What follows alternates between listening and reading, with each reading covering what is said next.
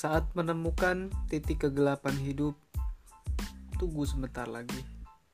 Jangan dulu menyerah. Tetaplah berbuat dan lakukan semampu kita. Karena fajar kebahagiaan pasti segera terbit. Janganlah menyerah pada keadaan yang sulit menghimpit. Sebab setelah kesulitan pasti ada kemudahan-kemudahan. Tetaplah lakukan hal yang baik dan terus bantu dengan pikiran yang baik. Ini adalah kunci, maka keberhasilan dan kebahagiaan akan segera diraih. Maka lakukan dengan sungguh-sungguh dan lakukan dengan penuh kesabaran, dengan penuh keistiqomahan bahwa setiap kesulitan pasti ada kemudahan-kemudahan yang akan kita dapatkan.